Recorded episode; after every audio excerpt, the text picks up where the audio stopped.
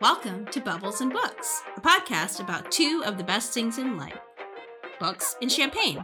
Brought to you by Amanda and Ellen, co owners of your local independent bookstore, Dog Eared Books in Ames, Iowa. First, give me a cheers. Okay. Okay, we're ready. And books are sexy. All right, this week we don't have the big bottle of champagne. We have the minis.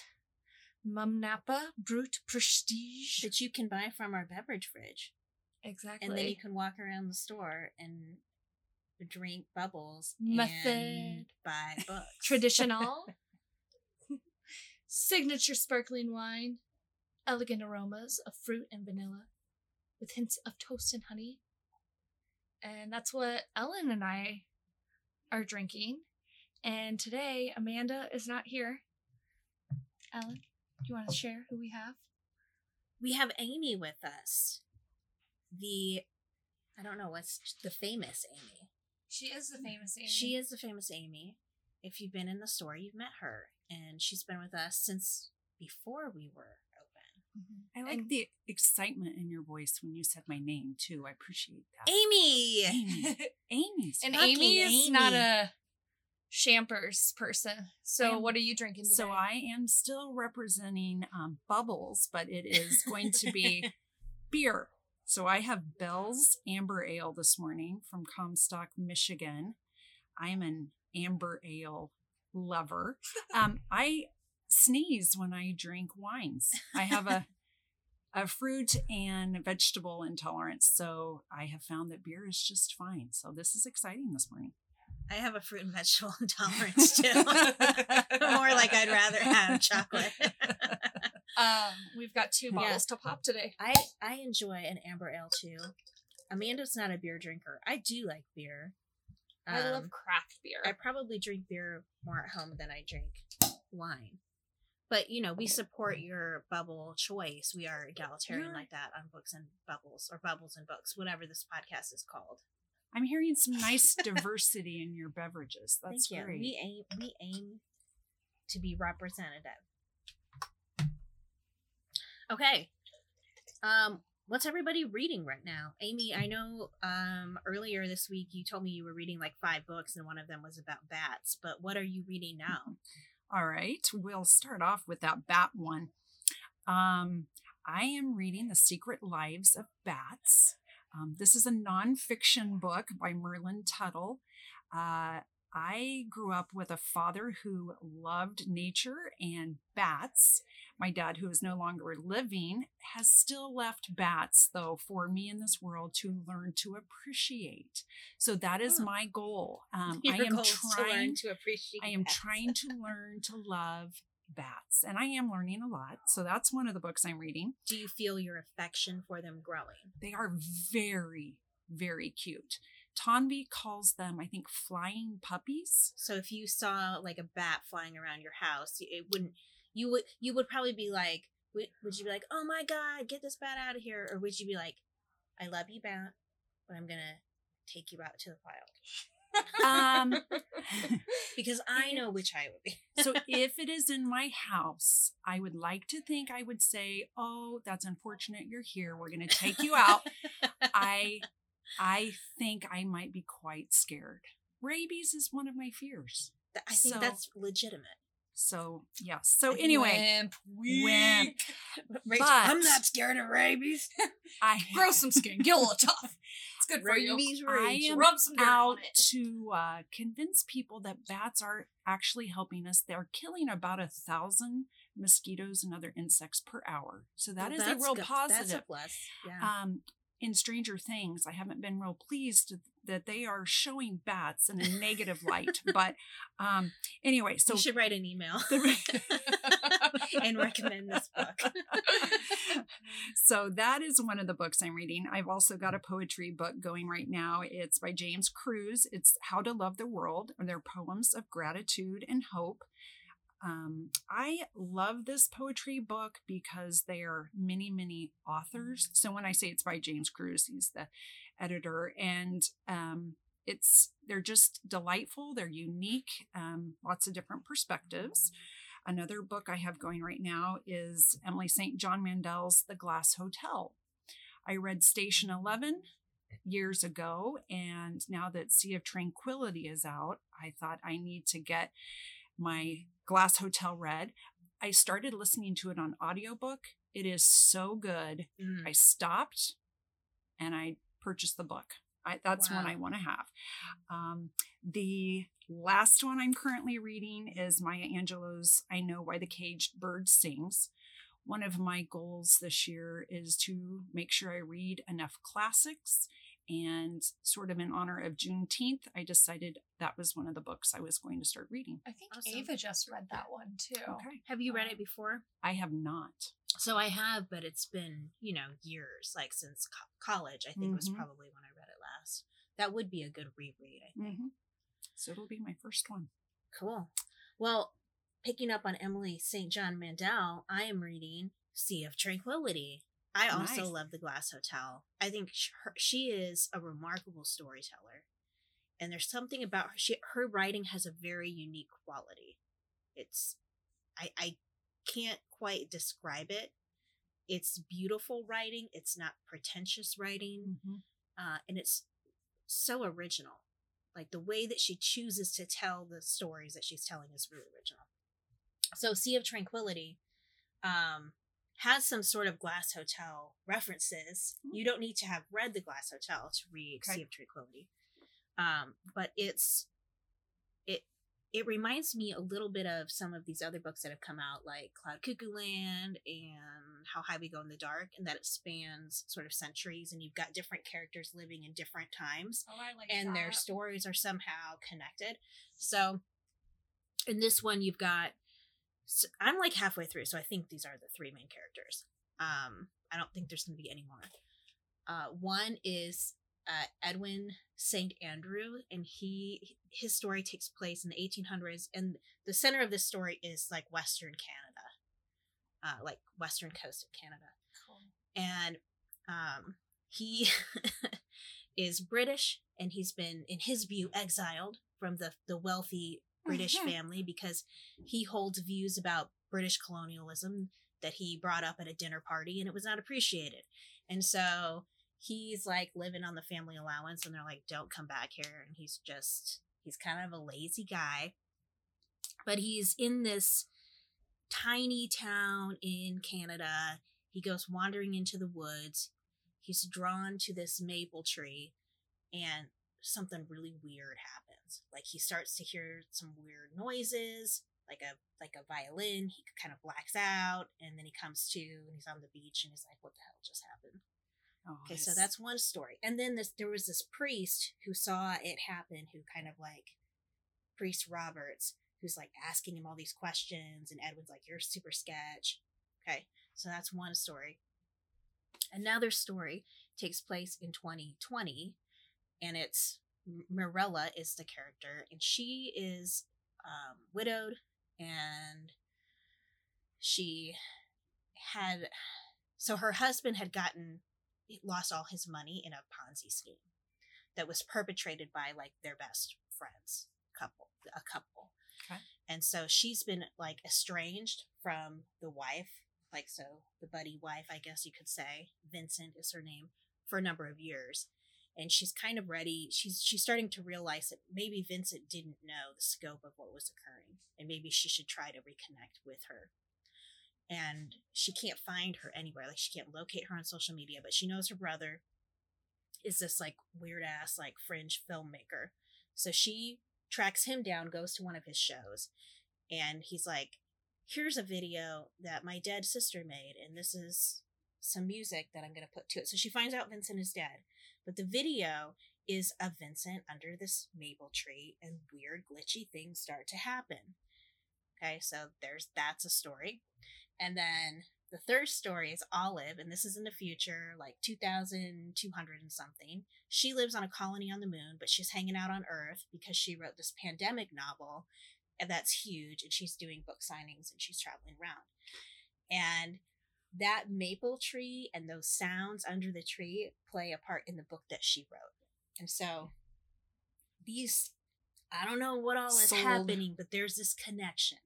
Um, and it's just it's so fun to read. Fascinating. Yeah, That's my kind of book. and it you know it it goes between characters, so you're like, ah, you know, I have to read Mhm. till I get back to that one because you want to know how their story continues.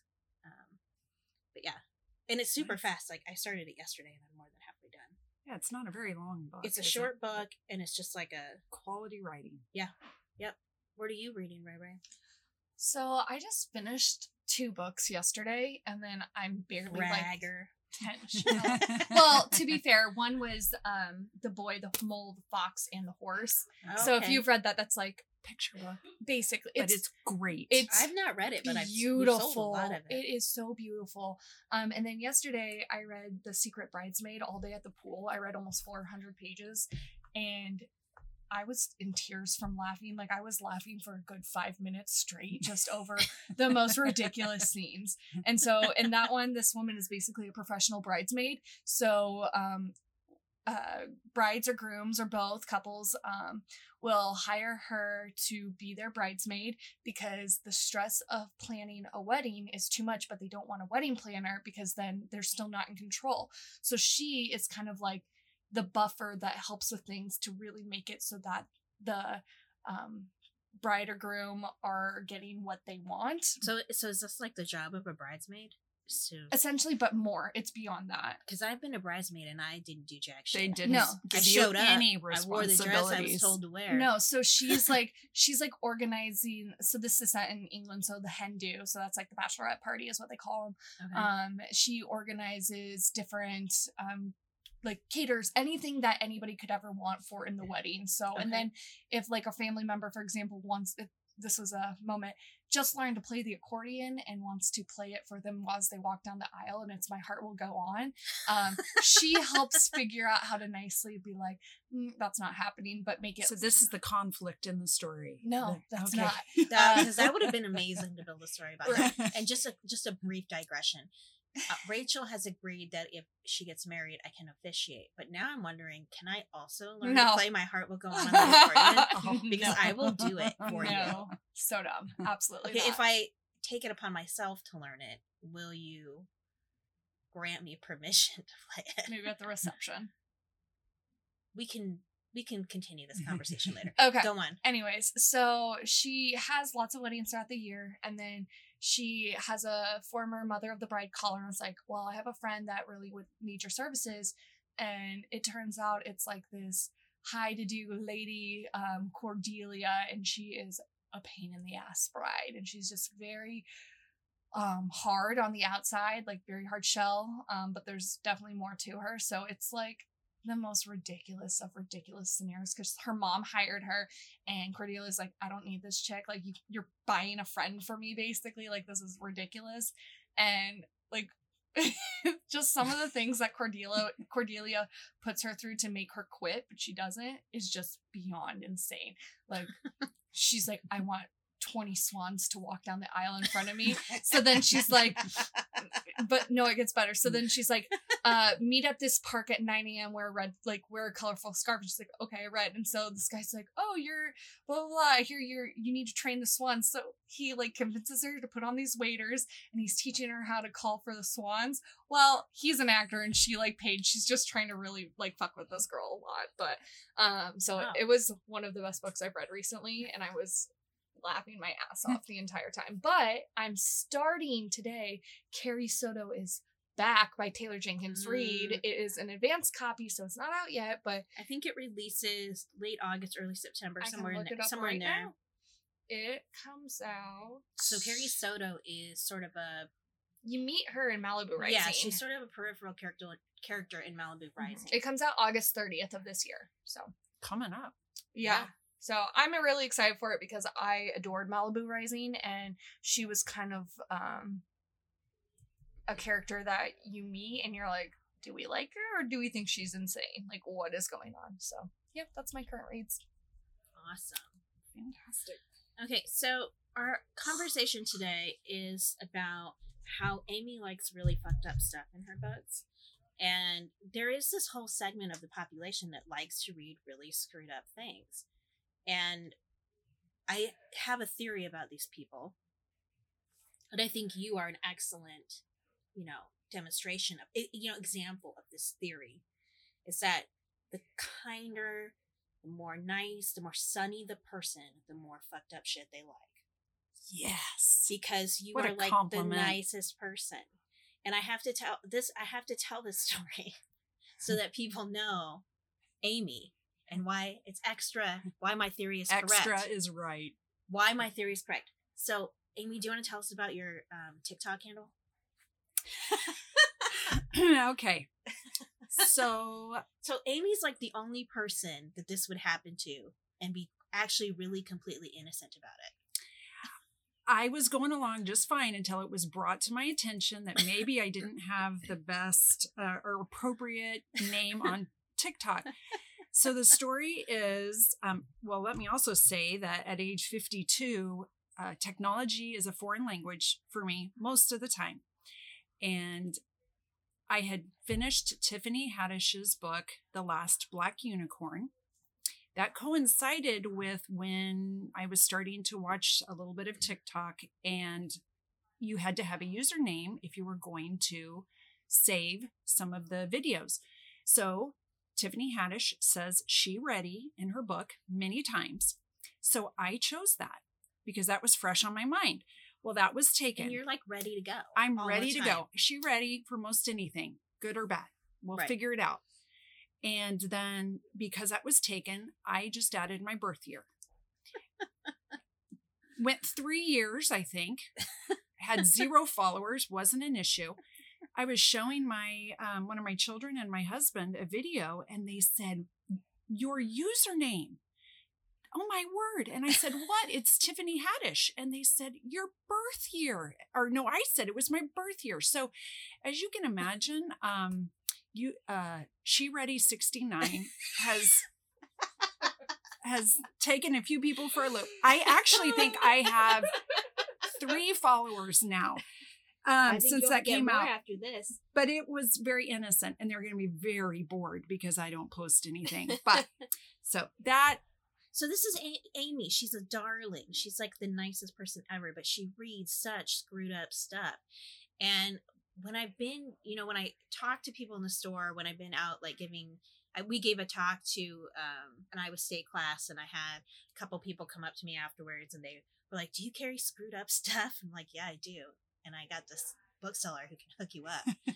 um, so, so there is a there are a lot of people who like to read, you know, kind of gory or you know fuck with your brain kinds of things, and you're one of those people.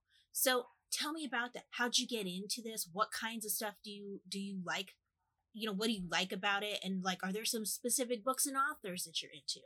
absolutely okay.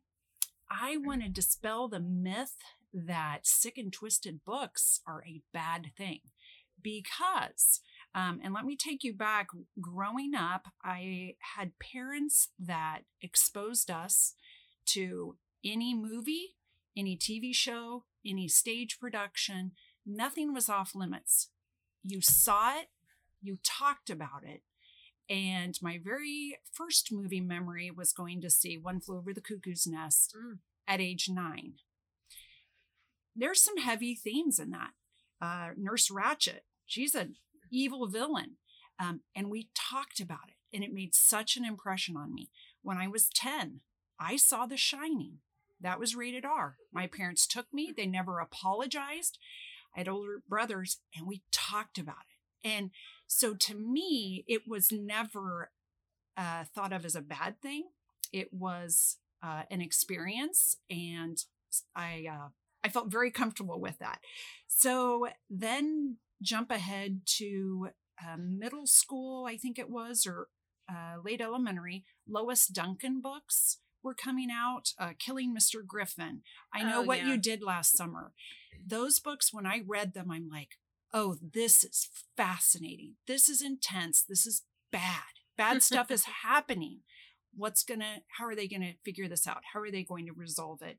Um, then again in high school i think uh, uh, oh, mary higgins clark yes um, those books were coming out and those had a little bit more of an element of psychological uh, suspense and a little bit deeper, meteor than just a typical traditional mystery. Yeah. So then I went a lot of years where I was still watching a lot of movies, television shows with what I call really excellent storytelling with some suspense, mystery, psychological component. Um, and it was sort of in 2016, JD Barker came out with The Fourth Monkey. I unintentionally read that um, because Oh, it you was were like free. halfway through, and you were like, "Oh, what? Am Oh, I, what's what? this? What is what this? have I been doing for the last?" I two hours?" unintentionally because it was free on Kindle. I've been reading this for three hours. What? And I also, let me say, I read a lot of historical fiction, uh, enjoy literary fiction, bio You are, you are a memoirs, well-rounded reader. nonfiction. But my love, my greatest love, is a well written suspense thriller. Um, but when I read J.D. Barker's Fourth Monkey, um, I was at home with four children, um, pretty traditional life, and it was an exciting delve again into that genre. Um, and what was unique about JD's and that timing was um, you get used to those tropes and mysteries where you you know you kind of expect what's going to happen in this thriller, Mhm. but uh, it's about a serial killer, and the serial killer you learn right away has died, Okay. and that got my attention. The serial killer has died. That is unusual. So, usually, your book is going to be trying to track down the serial killer. And the serial killer has left a diary. And so, the protagonist, Sam Porter, is trying to figure out through the diary what the next move was for that serial killer because there still may be victims that are alive. Okay. So, that caught my attention. So, So- that was I will. I will say that you have sold a shit ton of that book in this store. That is one of our best-selling books. there are other sick and twisted readers out there. There are, and it's And- it's like the first in a trilogy. Um, Right? It is. There there is also a follow up, um, continuing the four monkey killer theme, called the fifth to die, and then the sixth wicked child. Each of them can be read alone, Okay. standalone books, but um, I would not recommend that. I would recommend starting with the fourth monkey. But um, one of our booksellers, after they read the fourth monkey, um, was thought it was very disturbing, which is fair. It does have some graphic violence in it. But um, when I asked what was disturbing for them, they said that it was the stuff that the serial killer saw when he was a child. Okay. For me, I appreciated the realistic viewpoint of, yeah, there are children and adults that have had bad experiences. That actually made me made me empathize more with um, the serial killer because he did not have a normal childhood, and then the mind games that were played on him shaped how he turned out to be as an adult. Um, but I I feel like well written mysteries, thrillers. Um, it's what I would call kind of an uncomfortable pleasure Yeah, because it's a good way of describing it. if you want to be really scared in life, turn on the news. You turn on the news, look at your computer, see the headlines. That's scary shit. Yeah. But if you read a book with some darker themes or some scary, suspenseful themes, that's a controlled environment. It's a good point. So you can like really explore those Mm-hmm. dark things, but it, it's safe because it's fiction. Absolutely. So I feel like um, a lot of empathetic people actually enjoy these kind of books because um, if you have a moral compass, you are looking at the the characters trying to figure out oh where where did they get off? Where is this morally ambiguous person heading? How as we as the heroes or the protagonists in the novel, how are we going to solve it? Um, how can we do what is best for um, whether it's society or the family in the, the story? Um, based on our values? And uh, how can we help redeem and create justice? Wow, look at you. So I'm gonna read um, a text I got from my friend who li- she lives in um, Iowa City, North Liberty, if we're being technical.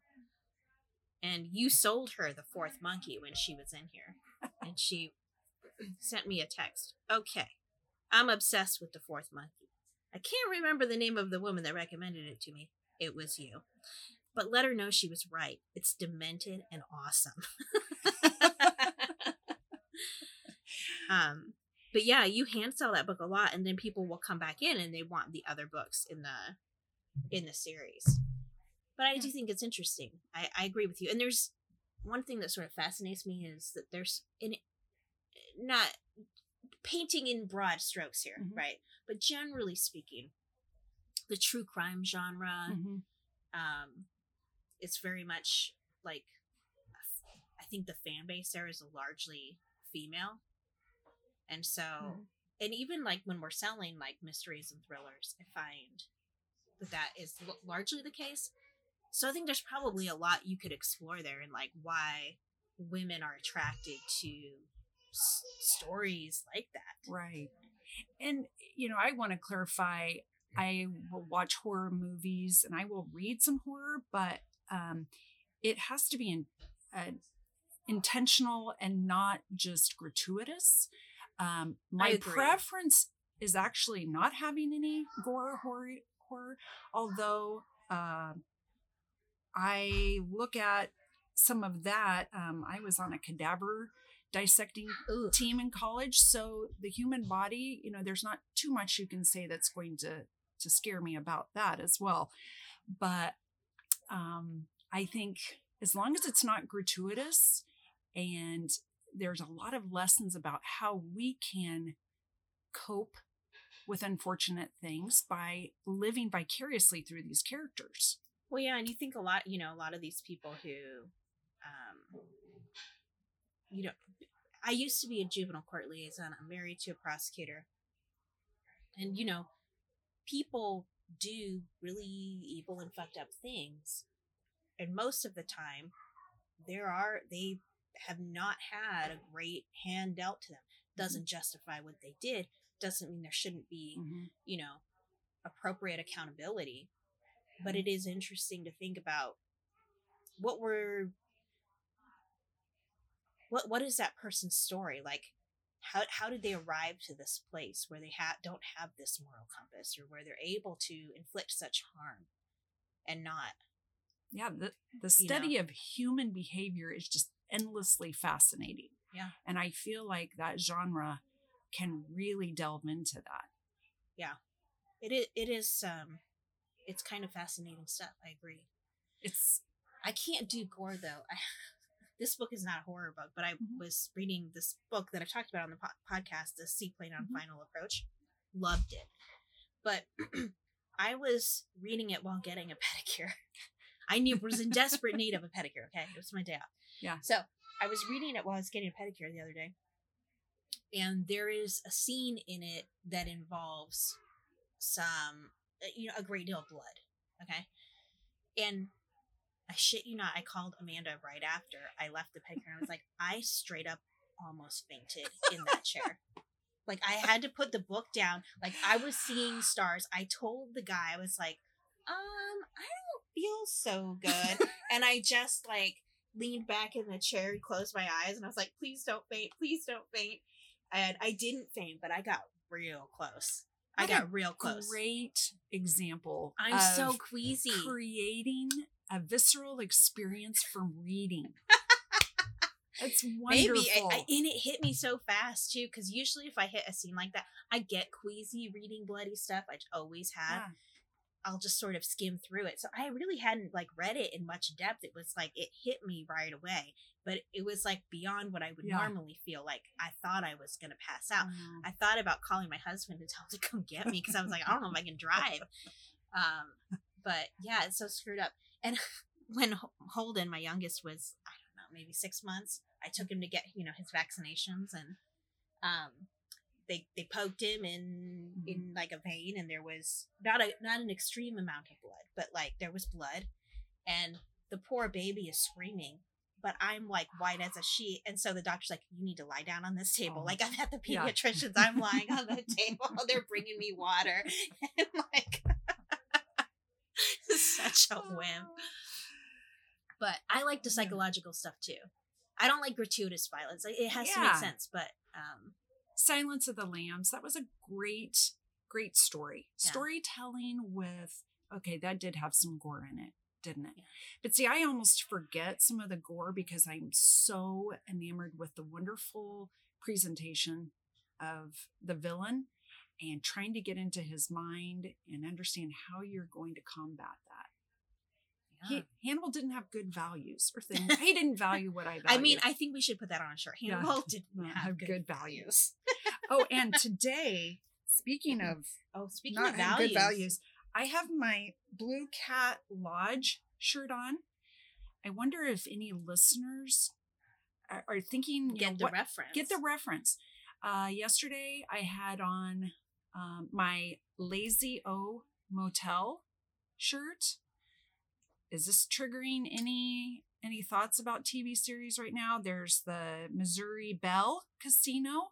I didn't buy that shirt. The Lickety Splits.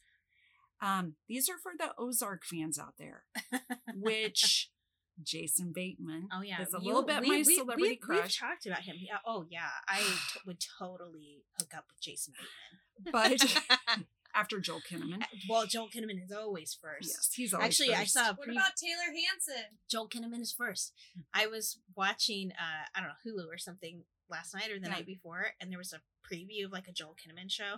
Hmm. I can't remember what it was called, but he came on the screen, and I was sitting right next to my husband. I was like, "Oh my, Oh my god, God. Tyler's Joel!" Was he as excited as you no, were? he wasn't. He just kind of rolled his eyes. Okay.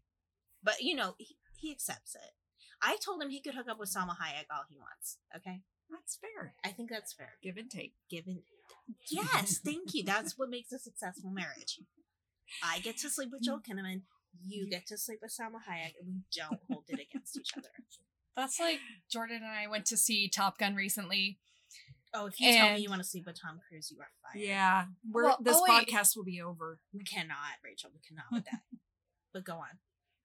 Uh, That's uh, what you were gonna Oh, say. no. Ew. I totally didn't even hear what you said. Okay. You tell us your story. Were you gonna say that you want to sleep with Tom Cruise? Okay. Thank God, no. Good. I was worried I'd have to fire you. We were scared. We no. Go. Now you're making me blank on his name. Oh, hold on. Which character? The, what did he? the son of Goose. Oh, Miles Teller. Miles Teller. Oh, okay. oh yeah. Okay, Yeah, Okay. I was okay. like, oh, I love him so much. Yeah, and then He's we were watching the Obi Wan series on Disney Plus, and I was like, oh man, I had such a huge crush when I was younger on Hayden Christensen because he oh, plays uh, Anakin, and he's like, used you- to. I was like, you're right. I Did still you do. ever see him in? I think it's called Life Is a House. no, but have you seen him in Jumper? He's just hot. He is hot. Oh my He's god. He's very hot. Hayden Christensen's hot for and sure. then he was with Rachel Bilson forever, and they made the cutest little girl, and her name is um, Briar Rose. Oh.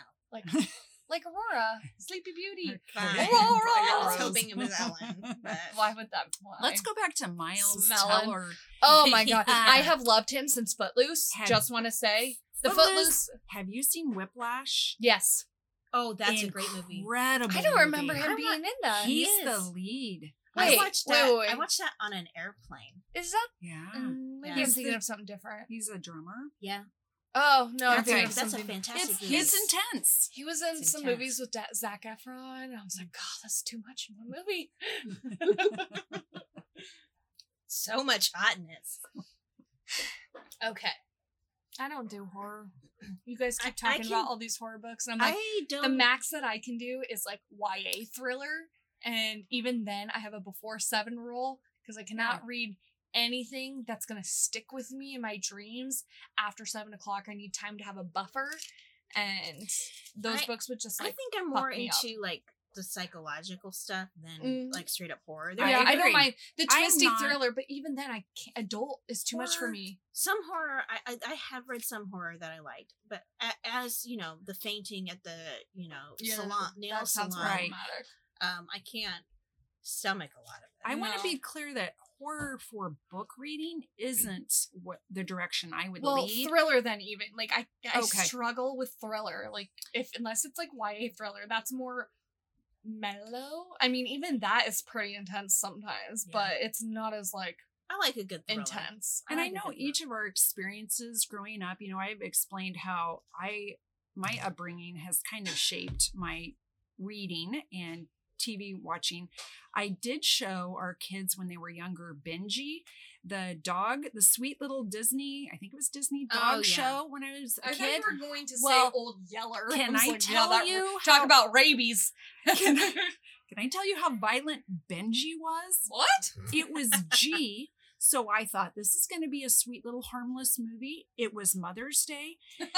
Benji's girlfriend, this other dog, um, gets kidnapped. The children get bound and gagged by these kidnappers and a gun held to them. So talk about traumatic to me. That's It was a different just time when that movie so- came out. It was a different You- time. can't always tell. But um, I'm hoping there's some readers out there that look at the thriller genre a little differently. It's acclimating yourself to um, getting some safe practice for how you handle things. Can I tell you another completely random story? Yes. Always. About Please do. this Can you start it with Listen, ladies. Do you want to hear a conversation, a real conversation we had in my home? Yes.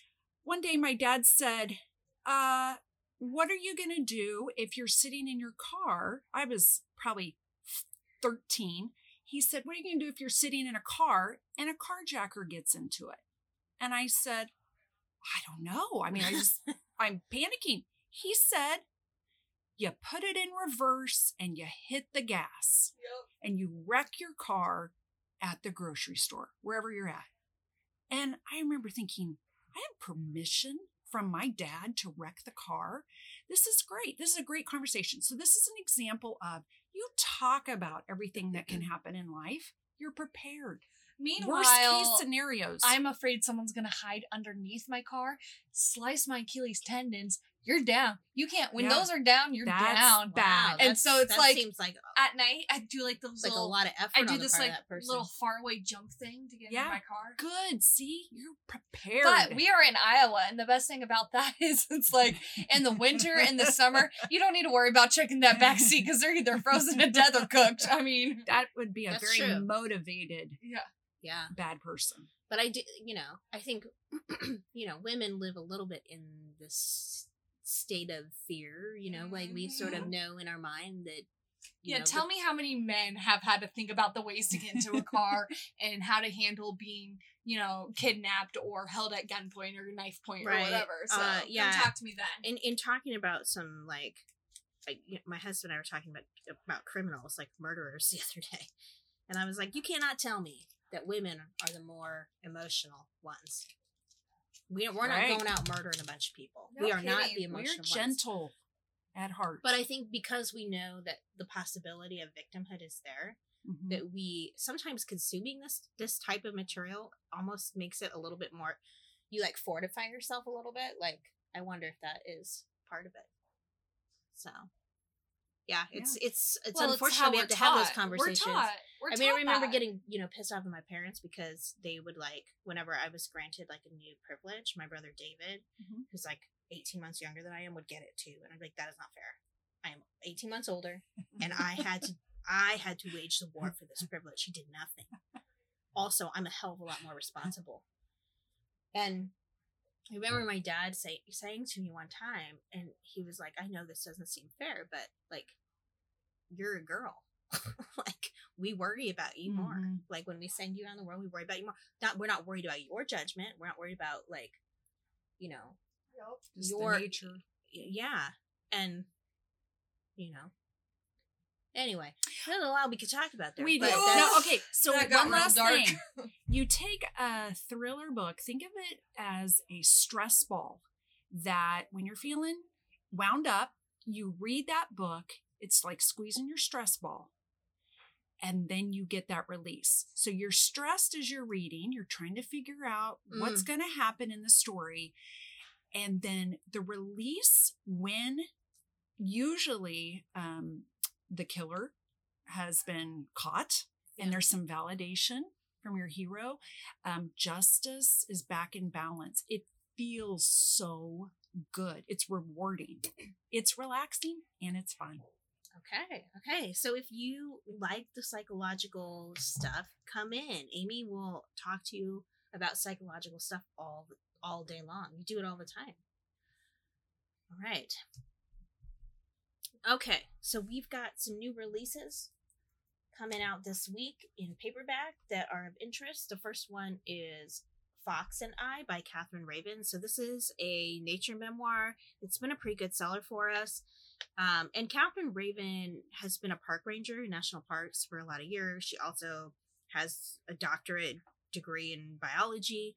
And in this book, she writes about this wild fox that she befriended. And they formed like an actual friendship. And the more that she, time that she, and she's not good with people. and the more time she spends with this fox, the more she feels like he actually has this complex emotional life and that they are connecting in um, a deeper in a deep way that it's not just like oh he's a cute animal and we're having you know like we play these little games together that like here's this complex being with whom i'm interacting which runs a little counter to some of like her teaching that you know like wild animals are that wild animals are maybe don't quite have this sort of nuanced complex emotional life. So um and she's because she sort of isolated herself from people in this memoir she sort of describes how this relationship with um, the fox who she names fox um, sort of frees her from some of the things that have been hindering her ability to connect with others another uh, nature nonfiction book that's out in paperback uh, and another big seller at the store is finding the mother tree by suzanne simard so um, she's her TED Talk's been viewed like thousands and thousands of times. Um, she grew up in a logging community, so her whole life she's been around this idea of like of trees. Um, and in finding the mother tree, she really explores sort of the complex communal life of trees, how they communicate and cooperate with one another, um, and that at the center of these systems is, is the mother tree. And so uh, again, in nature, here you have an organism that has much more complex and rich life than maybe as human beings we ascribe to it.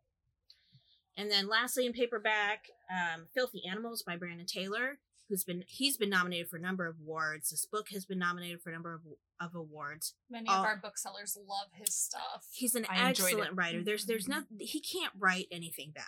Okay. No, And he's also a graduate of the Iowa Writers Whoop, Workshop, whoop. um, which is churning out and has for decades uh, wonderful authors. some of the best. Yes. And so uh, Filthy Animals is a novel and stories format. So there's sort of this thread through them all, but they're but they're separate. Um, and it's really sort of about like base human appetites, you know, like sort of the dark corners of our of our psyches and and what we You want and desire. Um and also just like the messiness of like being human and interacting with other people. In hardcover out this week we have the house across the lake by riley sager. People are big Riley Sager fans. yeah we yeah riley sager's pretty big. She's a mystery thriller writer so this book is about um, a recently widowed actress who's had who's sort of been wrapped up in some scandal isn't being treated super kindly by the press and she absconds to the family lake house in vermont and Nothing bad's going to happen. no there. she does nothing but drink and spy on the neighbors across, Oh, across the I lake love that. and Give it's me this binoculars. yeah and it's this kind of glamorous couple that live in the house across the lake and she's she's watching them and then one day the woman in that couple i think catherine is her name almost drowns and the protagonist saves her and they form this friendship. And then catherine disappears. And so the protagonist is trying to figure out like what happened. And there's more to this couple than maybe meets the eye. Um, we also have Tree Thieves.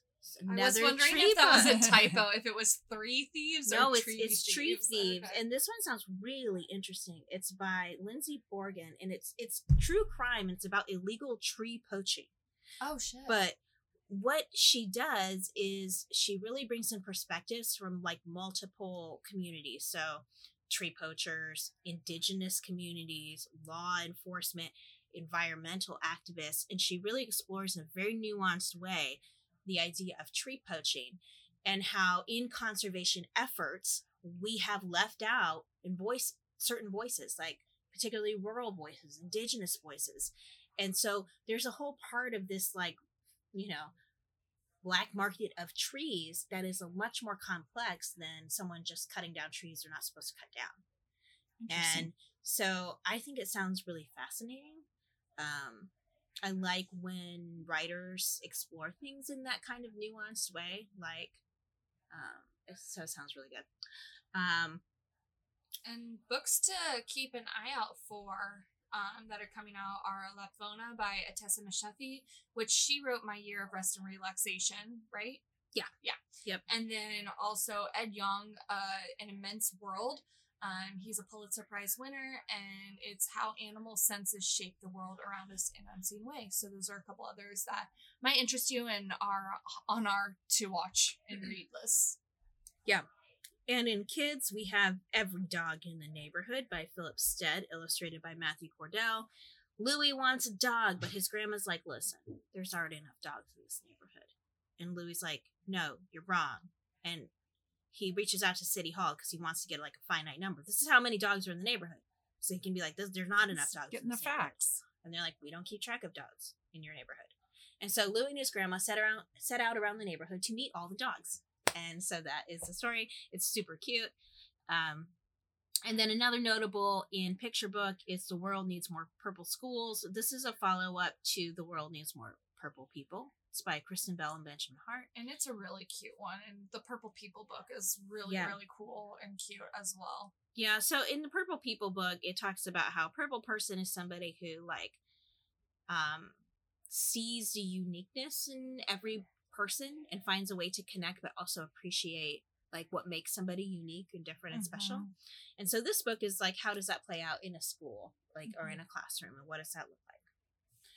All right, we have a lot What's popping at happening the store? What's popping, Ray Ray? Um, so Wednesday we have Story Hour at 10 a.m. and this week it is featuring Ellen. Actually, no, because Wednesday's my day off. Oh no, it's Rachel. I might be working from home that day actually. So it is Amanda's responsibility to Amanda!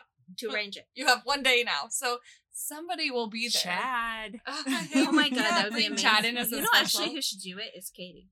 Yeah, that would be a really good one. If I'm wants gonna to send uh, Amanda an email to get it covered. But yes, Wednesday, story hour, 10 a.m. Surprise book selling with fake Lovey, and then with fake Lovey. Thursday at 10 a.m. we have Ellen's book club, the official dog eared book club, and you're reading The Sea of Tranquility, Tranquility. by Emily St. John Mandel. Yeah, and there's like plenty of time to read this. So even though it's a couple days away, it's it's not a long book. It's a quick read. So pick it up. Come join us. And then also on Thursday at 8 p.m., Play for Pride trivia. It is Pride Month. Woo! Woo. Um, and we are doing a special trivia event.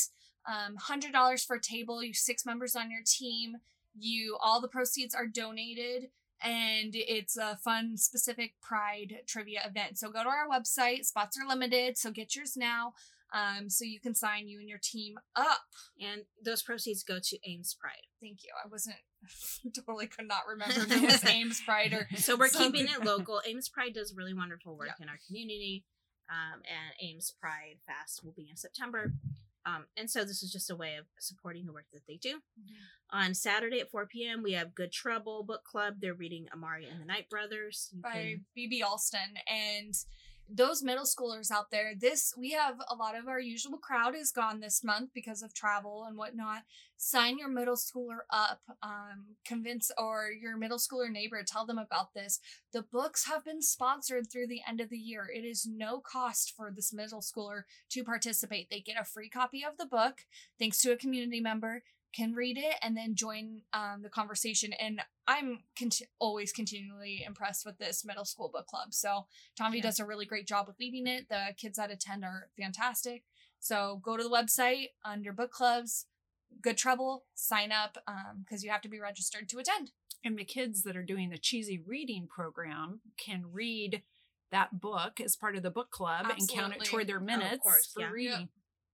Um, and then Saturday at 7 p.m., we have the Between the Covers book club. Um, and we are reading Something Wilder by Christina Lauren. And it's so good. This is actually our one year anniversary. We had our first book club one year ago this month. Aw. where They we actually so got- sweet. so cute. And- You're getting and- serious now. we actually brought in Christina and Lauren um, via Zoom. So it's a really special time for us. So that That's the best. All right, and then on Sunday at 2 p.m., Amy's hubby, Chad, is leading a discussion for Cafe Philosophy, and they will be discussing what is human nature. Ooh. Ooh, Thoughts. Thoughts. Thoughts. Well, Chad does a pretty good job of solving all the world's problems and answering those questions within the hour. So he really does. We'll- He gets We'll a find pretty out. good turnout So for that I, as well. I love this group. It's a good turnout. It's actually, I think, of all of our all of our book clubs, most sort of diverse turnout in terms of you know in a lot of different ways, and so it's very interesting to. and it's not even like a book club book club it's just a gathering and there's recommended reading but it's mm-hmm. just time for an open discussion on like those really open-ended questions yeah And then on Monday at 5 p.m., we have Women from Other Worlds. They're reading The Priory of the Orange Tree. This is, we're a little sad about it. Danica's last time leading Women from Other Worlds because she, big red. big red. So she, um, Danica has taken a librarian job. We're very happy for her. The book she's club, going to where the aliens are Yeah, she's going. Yeah, um, but the book club will continue. mm-hmm. And so please come if you if you've attended in the past. This would be a time to connect Danica, Pride of the Orange Tree. Um, it's a thick boy book so if you start it now you probably well i don't want to say i don't know i wouldn't be able to get it finished but start it now and then still come to the discussion because you don't Yeah. have to have finished the book to be able to join in Yep. all right, that that's all we have. okay Thank you, ladies. amy thanks for joining Thanks for joining, Amy. Absolutely. we miss you amanda Get Get well. Remember, uh, subscribe, like, follow, because you want to find out what's happening in Dog Eared Books every single week. Yeah, and if you don't live in Ames, you can always follow us on social or hit our website to order books. Follow us at, at Dog Eared Books Ames or at Dog Eared Books on TikTok. All right, listeners, keep the champagne flowing. And the book's going. This is so great. It's so great.